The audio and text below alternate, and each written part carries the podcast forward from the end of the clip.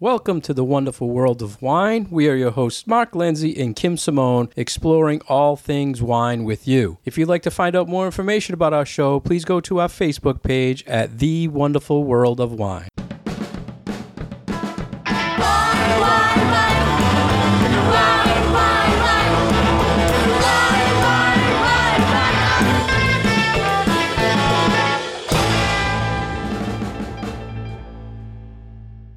Welcome back. It's a pleasure to talk wine with you today. How are you, Kim? I'm doing well, Mark. How are you? Great, and I'm excited to talk about these topics we chose today. The first one is from Dan Berger's blog, PressDemocrat.com. And what does it mean if a dry wine tastes sweet? And we talk about this a lot, Kim, as far as detection of a sweet versus a dry wine. And you always have, and I say this all the time, but you always have the, I think, the perfect explanation for dry versus sweet in wine. Which explanation is that? Well, I the wet- like your a bunch of wet different ones. statement. Oh, right. That wine terms, we might all be speaking English, but when it comes to ordinary words that we use all the time, they might have a slightly different meaning when it comes to applying them to wine. And I, I like to tell people that in wine terms, dry is not the opposite of wet, dry is the opposite of sweet. But the term sweet when it comes to wine can be a little bit tricky to wrap your brain around because in the technical sense, dry means that there is no detectable sugar in a wine. But people can perceive sweetness in a wine even without there being sugar there because of all those wonderful flavors that we experience. And I think there's two key things to always remember. The sugars in the grapes, once it ferments, it's either fermented out to dryness or if there's some residual sugar left in there. And everybody's perception of detecting sugar levels is totally different. And I think that's one of the hardest things when someone tells us that a wine is sweet and we don't think it's sweet. It's it's how do we communicate that that it's truly not a sweet wine. Right. It's it's all your style. Your it's own your style. It's what you like. It's what you can detect. And there are other things that come into play. The, one of the biggest ones being acid levels, which we'll we'll talk about in just a second. But for me, I often try to explain it to people that whereas you might be drinking a wine that doesn't have any noticeable sugar left in there, your palate might still be telling your brain that this is sweet because you're detecting fruity flavors. And in the real world, when we eat fruit, we never eat fruit that doesn't have any sugar to it. Fruit is just generally a, a sweet foodstuff, even if we don't necessarily think, oh, you know, this apple is super duper sweet. There's always sugar in there. And your brain is um, sort of conditioned to know that, hey, the flavor of apple goes hand in hand with, with sweetness. So when you taste that same flavor in a wine, your brain then says, hey, hey, sweet, even if it isn't really in the presence of any sugar. So I think that that for a lot of people, when it when you just either start tasting wine or when you're trying to talk about what a wine tastes like, I think that can be very, very difficult. So we try to get across to people that flavor can be a different thing than sweetness. And in this article, Kim,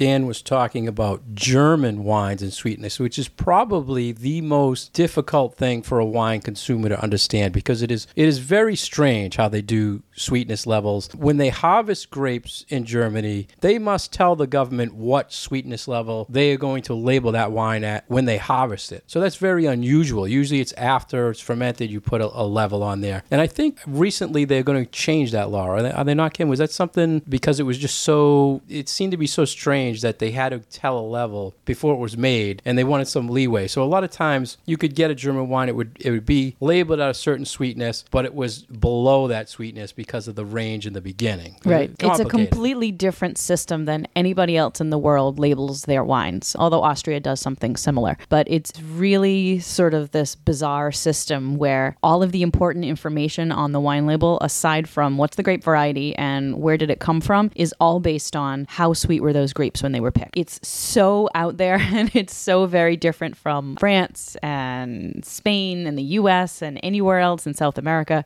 So it's yeah, it's it's a difficult it's kind of a difficult system. Yeah, Germany's tough. Uh, just reading the label and uh, understanding how they label the sweetness is, is very tough. But there has been a new thing on a lot of wines lately where they put on the back of the label a sweetness scale. And we talked about this recently, Kim, where we find that very helpful. And it's basically sweet to dry, and it, it'll put a little mock where it says the wine is. So you could just simply turn the label over and look at the, and it's basically an indication of the sugar level Right. in the wine. And I, I do find that that is very helpful for consumers because even if their chart or their scale that they're using doesn't necessarily match up to a another producer's scale, your consumer is still getting, I think, useful information on that back label that can kind of point them in the direction of, oh, okay, I understand that this is a dry wine, a semi sweet wine, a really sweet wine, just to give them a little bit of kind of what are, what are you in for when you're buying this wine. One thing that does impact how sweet a wine tastes, though, and I mentioned this about a, a minute ago, is the level of acidity in the wine. And this is really, really important when it comes to those German wines as well. So they, um, when a wine ha- a wine naturally needs acidity in it, but acids, sour flavored things, and sugars are natural opposites. And when you have a wine that has a lot of sugar to it, but it also has higher acid, it's not going to taste as sweet uh, than if that acid wasn't actually there. Yeah, and they also mentioned a pH level affects the sweetness, and the pH is basically acidity, measurement of acidity. So basically the same thing as what you were saying for, for acidic levels. Um, we're talking very geek end, right? So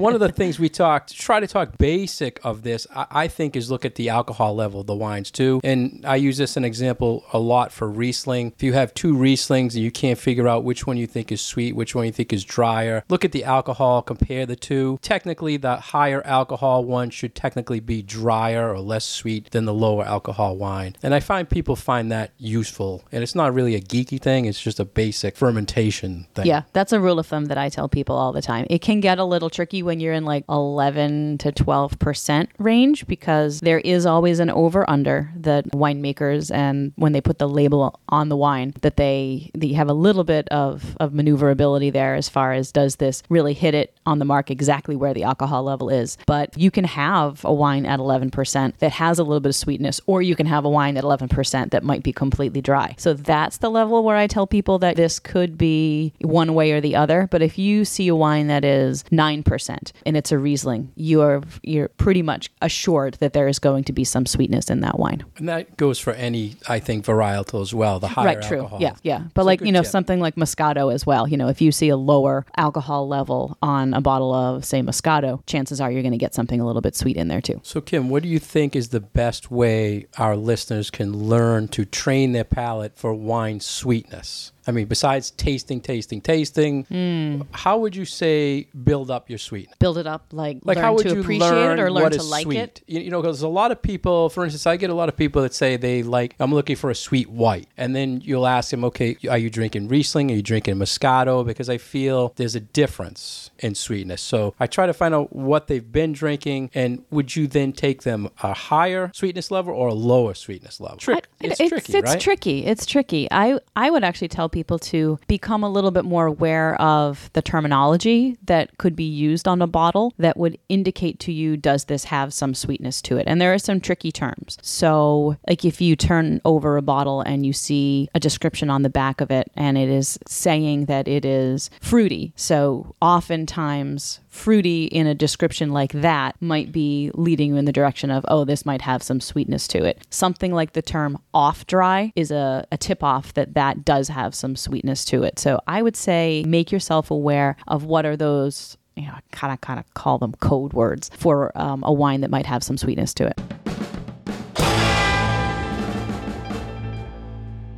You're listening to The Wonderful World of Wine. We're your hosts, Mark and Kim. You can find out more information about myself at my website, vinitaswineworks.com, and you can find out more information about Mark at his website, franklinliquors.com. Questions we often get asked by students in our classes is if you have a wine cellar or you have wine at home, what's the proper way to store it? And we've always been told in when we take classes and when, when we do our continuing ed that the proper way to store a bottle of wine that has a cork in it is to store it on its side. And there are all different reasons why people say you're supposed to store a bottle on its side. But the most prominent one is that you're supposed to keep the cork damp so that it doesn't dry out. And we ran across an article in Drinks Business that is debunking the idea that you need to store wine on its side. This was pretty fascinating. Yeah, it was mind blowing actually, and and they they called it kind of bull, and we won't say the, the word they used, but it, it had me thinking. A lot of it to me made sense, and and not just keeping wine on its side, but when you store wine by the case, a lot of times you'll see them flipped upside down, and the like you said, Kim, the base is to keep the cork wet, and I always felt not only for preserving the wine, but to get the cork out, it was better to keep the cork wet, mm-hmm. and a lot of things they mentioned in here went totally opposite of all of that.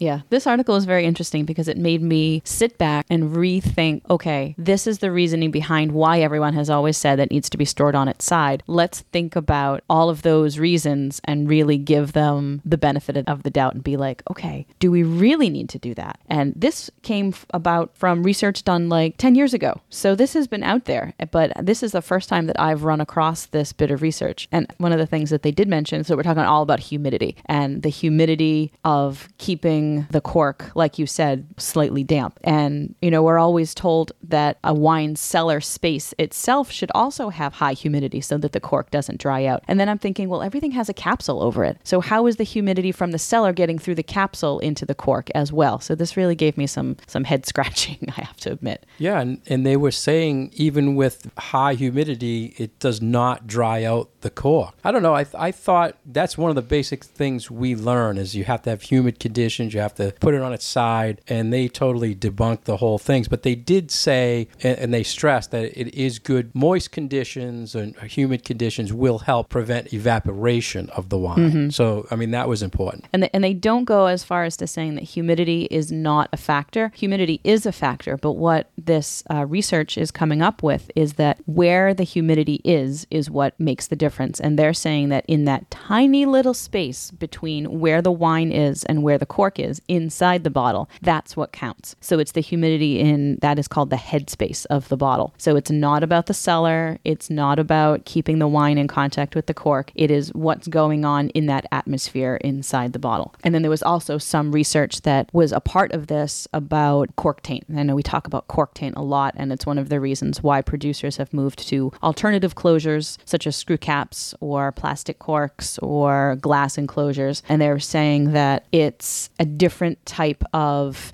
exposure that produces a corked wine, and that sometimes you'll even get a corky bottle from a wine that doesn't have cork in it. So a lot of it has to do more with its exposure in the cellar and less having to do with with what is the closure of the wine. So all sorts of stuff came out of this uh, this research. Yeah, the other thing too, Kim, is they talked about we always say put on the side to keep that cork wet, but they say the wet cork actually breaks down when a cork is wet. And Right. I never would have thought of that. No, I wouldn't either. to I me, it either. seems like the dry cork, you know, falls apart, but they're saying a wet cork weakens the cell structure of the wood in the cork. So I thought that was pretty mind blowing. And I, and I have to say, when I've had corks that have fallen apart on me when I've tried to open the bottle, they've kind of been of all of all types. Some of them are very dry, some of them are very damp. So whether it has to do with how much exposure to the liquid the cork got or not, I'm not sure how much of that ends up destroying cork when you're trying to pull it out. I was just going to ask you that because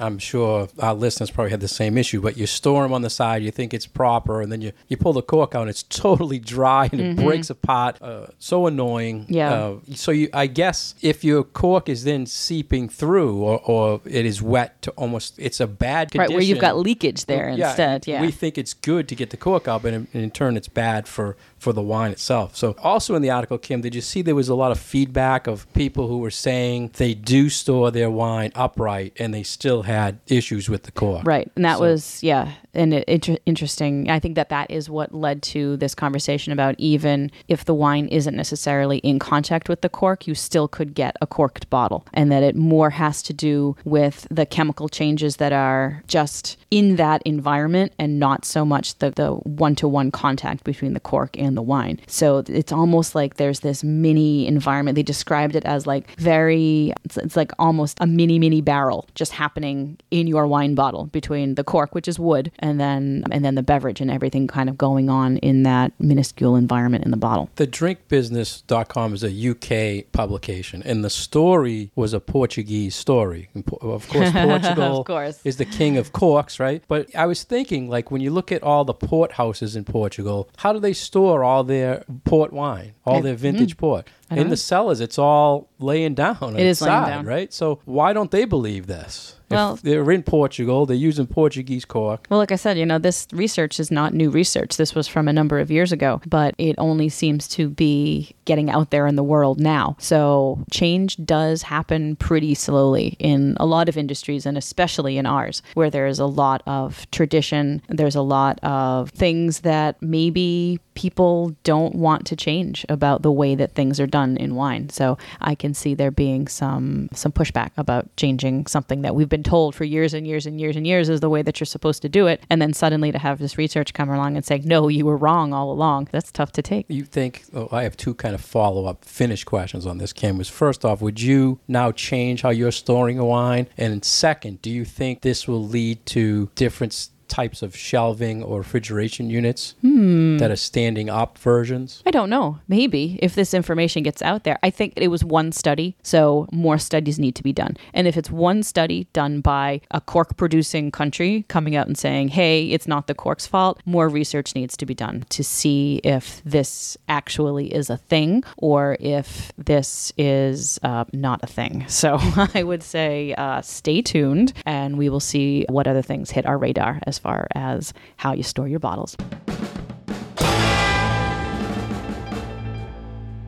You're listening to The Wonderful World of Wine. We are your hosts, Kim Simone and Mark Lindsay, exploring all things wine with you. If you'd like to get more information about Kim, please go to her website at vinitaswineworks.com. And if you'd like to get more information about myself, please go to franklinliquors.com. Now we're going to talk about an article that was in Wine Enthusiast magazine, and they stated most wines we drink are blends. And Kim, I think for us being in the wine industry, I mean, this is common knowledge. Most of the famous famous wines in the world, uh, Bordeaux's, Rhones, are blended wines. So this was like, yeah, so, but, you know, what are we going to talk about in blends? Well, I think that this is good, um, you know, good wine 101, basics of wine. You know, it's nice to re- revisit these um, these topics every once in a while. And it, it's actually very helpful, I find, for me to see these things pop up in a publication like Wine Enthusiast, which is a little bit more geared to our, towards the novice wine drinker. So they do put a lot out there about sort of the basics of wine. So so I still find with a lot of people um, that even though red blends, quote unquote, is a very, very popular category, that there is still a little bit of misinformation out there about the quality of a blend. And there, there does seem to still be this idea for people that if it is a blend of a number of different grapes, so say you've got some Cabernet and some Merlot and some Syrah and maybe a couple of other grape varieties in there, that that somehow means that it's an inferior wine as a, as opposed to a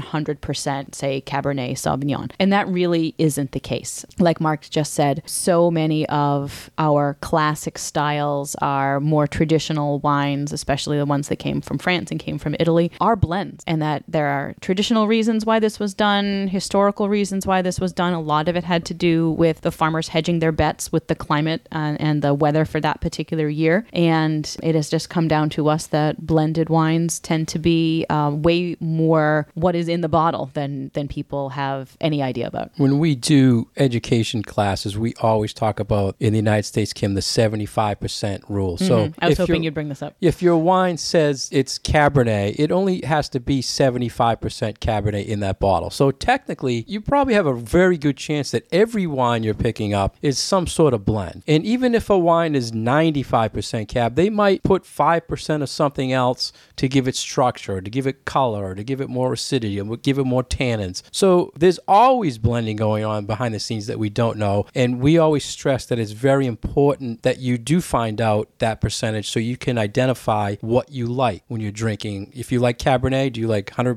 Cabernet? Do you like blended Cabernet? But I also find that it's um, important for people to understand that the reasons why it might be blended is because sometimes when you have a wine that has a little bit of this, a little bit of that, a little bit of that, your final product is more than the sum of its parts because you might have have a grape variety that has high tannins but not a lot of fruit, and then you might have another one that has better acidity. So you have all these little almost like ingredients for a recipe, and the winemaker puts them all together and comes up with something better, something spectacular than if that was just a 100% Grenache or a 100% Syrah. Blend the two together and you have something really special. So I try to get that across to people that there's nothing inferior necessarily about a blend versus a 100% varietal wine. And you can see, we always talk about labeling. You can see where if you turn a bottle over, they can say it's blended and bottled by themselves. So you can you know something's being mixed or blended together. So if it says it's one varietal, they can still say it's blended on the back. And if it is a red blend, and they can list the grapes on the back, and they must list them in descending order um, up until like five percent of use of the grapes. So that is some information, but many times they don't tell you what's in the blend. And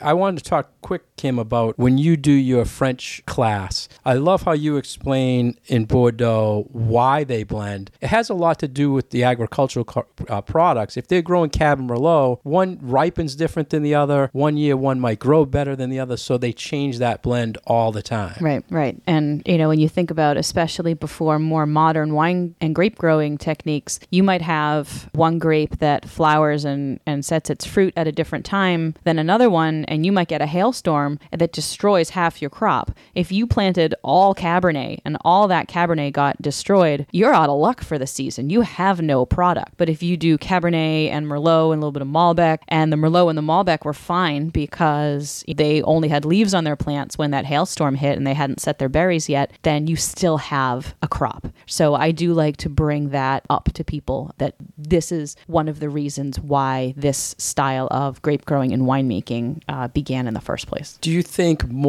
worldwide, more winemakers are blending because of what you just said, Kim, because of the cr- the crop, or do you think they're blending more due to cost? I think cost is an issue too because there are some grapes that are less expensive to grow, but I think a lot of it too comes down to tradition. Like this is these are the grapes that we traditionally will blend together to make this kind of wine. It's like you always see Cabernet and Merlot together, and you do see some producers in California that will do some like wild and wacky things and will blend grapes that were originally from this place and then from this place just to experiment and see what they come up with. But I think for those producers that want to continue to do a more traditional style of wine, they're going to stick to what they know. I, I see the, the Europeans more, like you say, more traditional, but I'm also seeing lately more California, especially Napa. Cabernet's production is the cost is very expensive, so Yeah. they seem to be the people that were producing 100% or 90% cabs are now cutting back to the minimum 75%.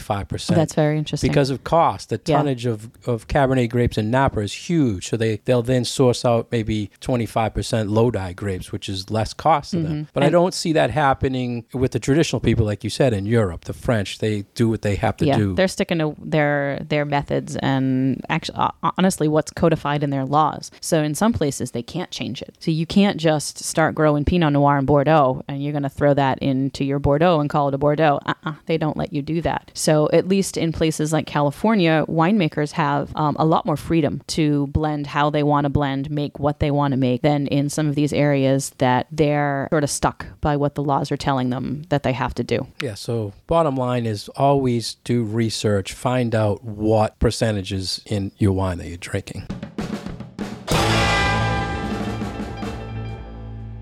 You're listening to The Wonderful World of Wine. We are your hosts, Mark Lindsay and Kim Simone. You can find out more information about Mark on his website, franklinliquors.com, and you can find out more about myself at vinitaswineworks.com. An interesting topic that just came up in a recent class that we did on Italian wine was about wine producers in Italy and how there are very few big brands that you see coming out of Italy as opposed to California, where we're sort of conditioned to buy by the brand for California, and it really isn't that way in Italy. So I thought that this was a really nice jumping off point from that recent class of ours. Yeah, and I like Kim when we do a class and then we find out there's something written about things we're actually talking about, right? it's not just trending, us. We it's don't trending. just work in a vacuum here. So we'll pass it on to you. And you're talking about Italian brands, they say there is no Italian wine brand in the top 20 brands in the wine world. and, I you, tr- you track these things really closely. I thought that was very, very interesting. When Yeah. you think about When you think about Italian brands, Kim, what names stick out to you? We talked about this the other day. Yeah, the, the the traditional one that I know is no longer really in the market the way that it used to be, but Bolla. I remember, you know, in the late 80s, early to late 90s, when I was just learning to drink wine, not in the late 80s, but in the 90s, and I remember Bolla being like the Italian brand. I also think about Martini and Rossi, Santa Margherita, Pinot Grigio. There's a handful, but yeah, there's not like a big brand like, you know, the Mondavis or the Woodbridges or the Beringers of the world. Yeah, so when I if I'd asked you that for an American brand, you, I you could, like, go rattle off, right? off 12 But or it, so so. it makes sense this article that there really isn't any real standouts. So they were saying it's more of a family brand than a corporate brand, and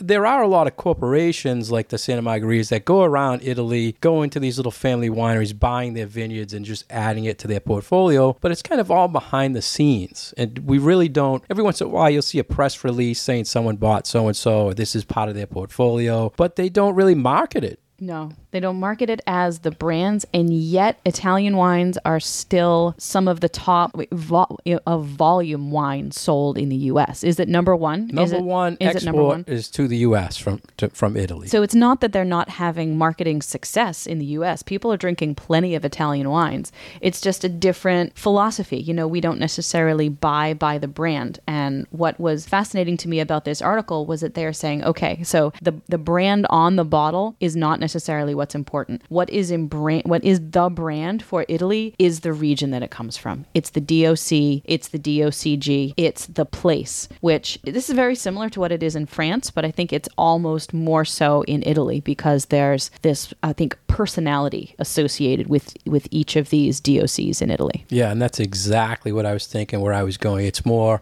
I want a prosecco. I don't, you know, what Right. brand don't matter. I like I want prosecco, a Chianti. Chianti, I like Amarone. You know, when people talk about Italian wines, they tend to talk about the the type of wine that it is, the name of it, the style of it, and and those usually do refer back to the place that they came from. And you know what? It's probably better for Italy that people relate more to the region than the corporation. Yeah, I mean, I, I, I think that this is a, a different way of looking at it, and it's not better, it's not worse. It's a little bit more unique, but it, it is it is more old world. So this is what you see from European winemakers because they have such a long history of making wines in these places. And I say this all the time when we do French wine education that the place is where it's at. So the wines are named after the places that they come from. And and overall Italian wines tend to follow that same sort of method where the place is what's important. So that's why prominent names on a wine label are probably going to be the place that that wine came from. So like we said Chianti and Prosecco and Orvieto, you know, those are places and those wines that come from those places are unique and that is what customers recognize. So do you think because we are wine geeks that we like that point versus in America, like if you say barefoot, you're not really associating that with California, you're associating that with the brand. Right. Is I- that a geeky thing I- that we like this um, point probably, about the probably. Um, I try to always step back a little bit and think about it from the consumer standpoint. Where to to the consumer, I think the thing that is the most important is how does it taste in my glass. So we might think of okay, the place and the terroir and where you know where this is from might be the most important thing, but for the consumer, it generally isn't. It's how does this taste in the glass, and then they make those assumptions and those jumps from how does this taste? Do I like how it tastes? And then therefore I'm going to associate this taste with what the bottle is telling me, whether the bottle is telling me it's a particular grape variety or that this is the style from this particular place or is this the style from this particular producer. So I try to use the jumping off point of how good is this? And then consumers will then take information from the bottle and, and apply that to how good the wine is. And based on what you just said, Kim, it probably all works in the favor of the Italians because they're just hoping you like you like prosecco. Great, Right. right? You like the region. It's a style, and they're not really marketing it. They don't have to market it as Right. much as these other. And we saw this in our Italian class where we had four wines out that were all from different parts of Italy, and people came into the class with a little bit of a preconceived idea of what they liked, and we had one person who saw what was on the, the tasting the tasting list, and she goes, oh, "Chianti, I love Chianti." Okay, she's already associated one of her likes with that wine. Is that a producer she's ever seen before? Most likely not, but she has a positive association with Chianti. She's had that, a wine from that region before. She might not even know it's a region. She might think it's a grape variety. At that point, it kind of doesn't matter because she has a positive association with the word Chianti and she's excited to try that new glass. Different producer could have different grape blended percentages in there, but she's excited to try it. Same thing with the Prosecco that we serve. Thank you for listening to The Wonderful World of Wine. We've been your hosts, Mark Lindsay and Kim Simone. You can find us on Facebook at The Wonderful World of Wine. Check out previous podcasts, leave us your comments, and we look forward to speaking with you again next week. Cheers.